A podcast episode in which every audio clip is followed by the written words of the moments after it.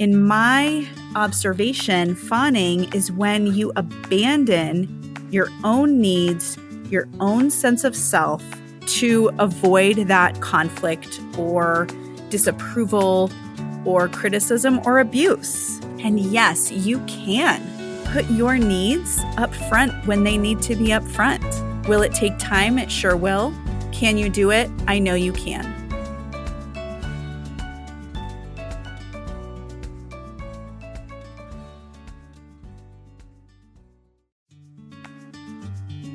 Welcome to the Rising Beyond podcast, where you can find hope and healing after a toxic or abusive relationship.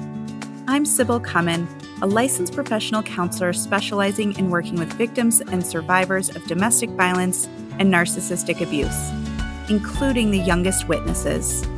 Over the past decade, I have been honored to witness victims move to survivors and then to thriving in their lives. If you feel alone in your healing process, are dealing with the onslaught of post separation abuse, or just needing some validation that you are not crazy, you are in the right place.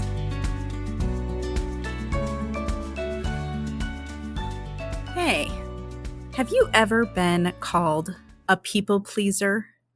Or is that a label that you have taken on yourself? Maybe you try and fly underneath the radar. Or maybe you say, I'm sorry and apologize for everything. Maybe you hold back any of your opinions or preferences, even if it's about small things that seem not even that important. Is this you? Maybe you try to fix other people and rescue people from things that they've got going on in, in their world. And yet you cannot reach out for help if it's something that you're needing help with. Does this sound familiar? Well, if it does, we are going to talk today about the fourth trauma response, which is termed fawning which most people consider people pleasing or placating or appeasing other people to stay safe. So this response was coined, the term was coined by a man named Peter Walker. I believe he was a marriage and family therapist or something of the sort. I can find that out. And he coined the term fawning for a fawning response in his book, Complex PTSD from Surviving to Thriving. And this is a trauma response that I see a ton of in working with survivors of relationship abuse. I'm going to share a quote from him that I really think wraps it up all in one short, concise statement. Fawning is a response to a threat by becoming more appealing to the threat. Yep. How many of you have tried to do that, become more appealing to your abusive partner so that you are not going to quote unquote cause conflict or any other form of criticism or abuse? It's a way that you can stay safe and it works for the most part. It may feel maladaptive now that you're constantly doing it for other people, but it did likely help keep you safe. So the other trauma responses that I talked about in episode 11 are the ones that are most commonly known of fight, flight, and freeze. So these trauma responses are unconscious responses of you're either going to fight the threat, you're going to run away, or you are going to freeze and dissociate and shut down to just hopefully make it through the danger. And your brain does these for you to keep you safe and alive. Fawning also seems to be unconscious to an extent, but it is definitely a learned behavior. And so, unfortunately, it can cause major problems down the line because, in my observation, fawning is when you abandon your own needs, your own sense of self to avoid that conflict or disapproval or criticism or abuse. It is something that comes up so frequently and can be so frustrating during the healing process from abusive relationships. And you'll notice that this trauma response is really, really common in those of you who rate high in the personality trait of agreeableness. And this is something, if you are interested in how your personality traits may be correlated and linked to your experiences in relationships and with other people, go back to episode two in the interview I do with Shelly Pumphrey. We talk all about it, how different personality traits are linked to becoming victimized by abusive people. But this idea of agreeableness is really synonymous almost with people pleasing. And so, right now, if you are now beating yourself up for being a people pleaser, you're kicking yourself when you're already feeling down, let's stop doing that. I'm here to give you permission to be at peace with using these behaviors. It has likely served you well in the past or guess what? You wouldn't have done it. Let's honor your experience and honor what you needed to do to survive. You're here listening to this, looking at how to heal. And so it worked well for you in that space when you were in an abusive relationship. But you know what? It doesn't just come from being in an abusive relationship, right? So there are many reasons, specifically women seem to use this type of response in our worlds, in our lives. You've already left your abusive and narcissistic partner, and yet you still have to have contact with them because you share children with them these communications via text or email can derail your entire day, especially if you're not sure what they're going to come up with this time or how to respond. I am here to help. Download this new and updated roadmap for communicating with your narcissistic ex by going to www.risingbeyondpc.com slash free or go to the link in my show notes so that you can respond to these communications with confidence. So, where does fawning come from? It comes from a lot of different places. So, I want you to think of what was your role in your family, right?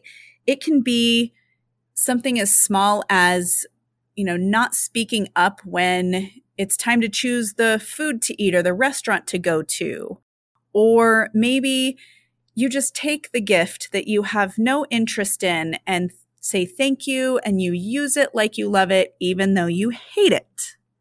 Maybe you watch the shows that your family watched and join in the discussions, but inside you really would would have wanted to watch something else, but it just makes it easier to forget about what you like, forget about what you need, just so that things stay calm and pleasant in your house. You know, it can be that way, but it also comes from relational trauma. So, relational trauma could be trauma from childhood, it could be trauma in your adult romantic relationships, but when it is a trauma response, it is not typically from a single event trauma. It is from trauma that happens over time or neglect that happens over time. So that is why it is a learned response because you can get really good at it over time. You learn how to stay in your abuser's good graces. You learn how to make yourself less of a target. You know, it's not going to happen from a car accident, most likely. And then let's look at our culture. What are we told and taught as little girls? I was really taught to be kind, which is great, still be kind, to be generous, still be generous. And yet, some of the times, those labels were not used just because I was kind or generous. It was because I was putting others' needs above my own. And girls are taught that this is good and you're going to get good approval and the compliments for doing those things, for being that good girl. And so culturally, we are also taught to stay quiet, not take up space, and to not cause conflict, to have fewer opinions, to keep our mouths shut and just be pretty. And that's gross. And so, again, did that work for you in your relationship to stay safer? Yep, it sure did. It sure did. So let's not knock it. But now you might be thinking, ugh, I do it all the time. I say yes to things that I don't want to do. I smile and nod when inside I am shaking with anger. Right? Our outsides are not matching our insides. It's not matching our value systems. So if you are in that place and you really do want to make some shifts in your world, what can you do to reverse the fawning trauma response? Because guess what? There are things you can do. So your first step really is becoming mindful of your patterns of behavior. So I want you to notice, am I doing this behavior to avoid conflict, to get someone's approval, to fly under the radar and be invisible? And is this behavior at my own expense? So, you know what? Sometimes you want to fly under the radar and it's not causing any harm. Sometimes you're going to say yes to something and put someone else's needs above your own, but it's not harmful to you. So let's look at is what I'm doing harmful in any way? Are these behaviors or thoughts causing or related to cognitive dissonance? Which you might remember is when you have two opposing thoughts or feelings, or when your behaviors go against your value system. So, a really common one is I love him. I'm fearful of him or I would never let someone treat me like this. And I stay in this abusive relationship. So is your people pleasing behavior or that fawning response keeping you in a state of cognitive dissonance? When you're in that state of cognitive dissonance, it's really hard to heal. It's really hard to get out of trauma bonds. It's really hard to make any decisions because your mind sometimes doesn't know which way to go. Do I go with this value system or this behavior? Do I go with this thought or that thought? It's a really uncomfortable place to be. So, are you acting in a way that does not match your value system? What else can you do? You can validate, validate, validate your feelings. You need to stay away from people who are going to gaslight you. You are going to become more aware and not run away from all of the feelings that are coming up. You know, your feelings are just information for you. Information on am I safe? Am I not safe? Is this a situation I should stay in or not stay in? Right? It's just information for you. And so looking at emotion that way and validating it. So you may need to start challenging some of your thoughts around this and validating your experience. So an example of this might be this behavior kept me safe. And now I'm learning a new way of working in my world. So this is a thing and I'd like something different. And do you see how that adds a sense of compassion, self compassion, and grace to what you've experienced? It honors that survival that you needed in this situation. Another way to kind of reverse the effects of of this trauma and, and the fawning response is to find out who you are. Who are you? What's your sense of self? What do you like? What do you dislike? What are your values? What are your dreams and your goals for yourself? And if this is an area where you come up blank, total goose egg when you're asking yourself these questions, then I would love for you to go back and listen to, I think it's episode five, on how you find yourself after an abusive relationship. Because one of the things that completely gets stripped in one of these relationships, especially if your partner is narcissistic, is your sense of self. And you lost that as a way to stay safe. And you lost that because if you don't have it, you are more likely to remain stuck in the relationship. So if that's an area where you really struggle, then seek extra support in that area. Go listen to that episode. And this is something to work on with a therapist. And then last, and of course, not least, there's other things, but one of the other things you can do is really focus on building a safe inner circle of support. People who will respect and encourage you to hold appropriate boundaries. Those who are going to listen to your experiences, your feelings, and validate them. Those you can share your healing journey with a place where you can respectfully agree to disagree. Not everyone is going to value the same thing. Not everyone is going to like the same things.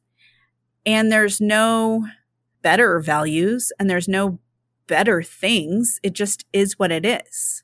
And so being in a place where that is okay is really important this is honestly one of the main reasons I created the Rising Beyond community is to offer that safe place for survivors of relationship abuse because very often they've lost their people. And there's such a strong worry that you won't be believed, that you have to defend yourself 24 7. And so you need a place, whether it's in my community or you have created it in your own ecology with your own family and friends where you feel truly safe. And yes, you can stop people pleasing. You can hold boundaries. You can put your needs up front when they need to be up front. Will it take time? It sure will. Can you do it? I know you can. So if you have a people pleaser in your life, if you would share this episode with them, that would be greatly appreciated on my end and probably on their end as well. And I'll be with you next time on a brand new episode of the Rising Beyond podcast. If you're healing from relationship abuse and are looking for support and sisterhood during this journey, I'd love to invite you to the Rising Beyond community, where you will get expert guidance connection with others going through similar experiences, and a safe place where you'll always feel seen, heard, and believed. To learn more and to join, go to www.risingbeyondpc.com. We'd love to be a part of your healing journey.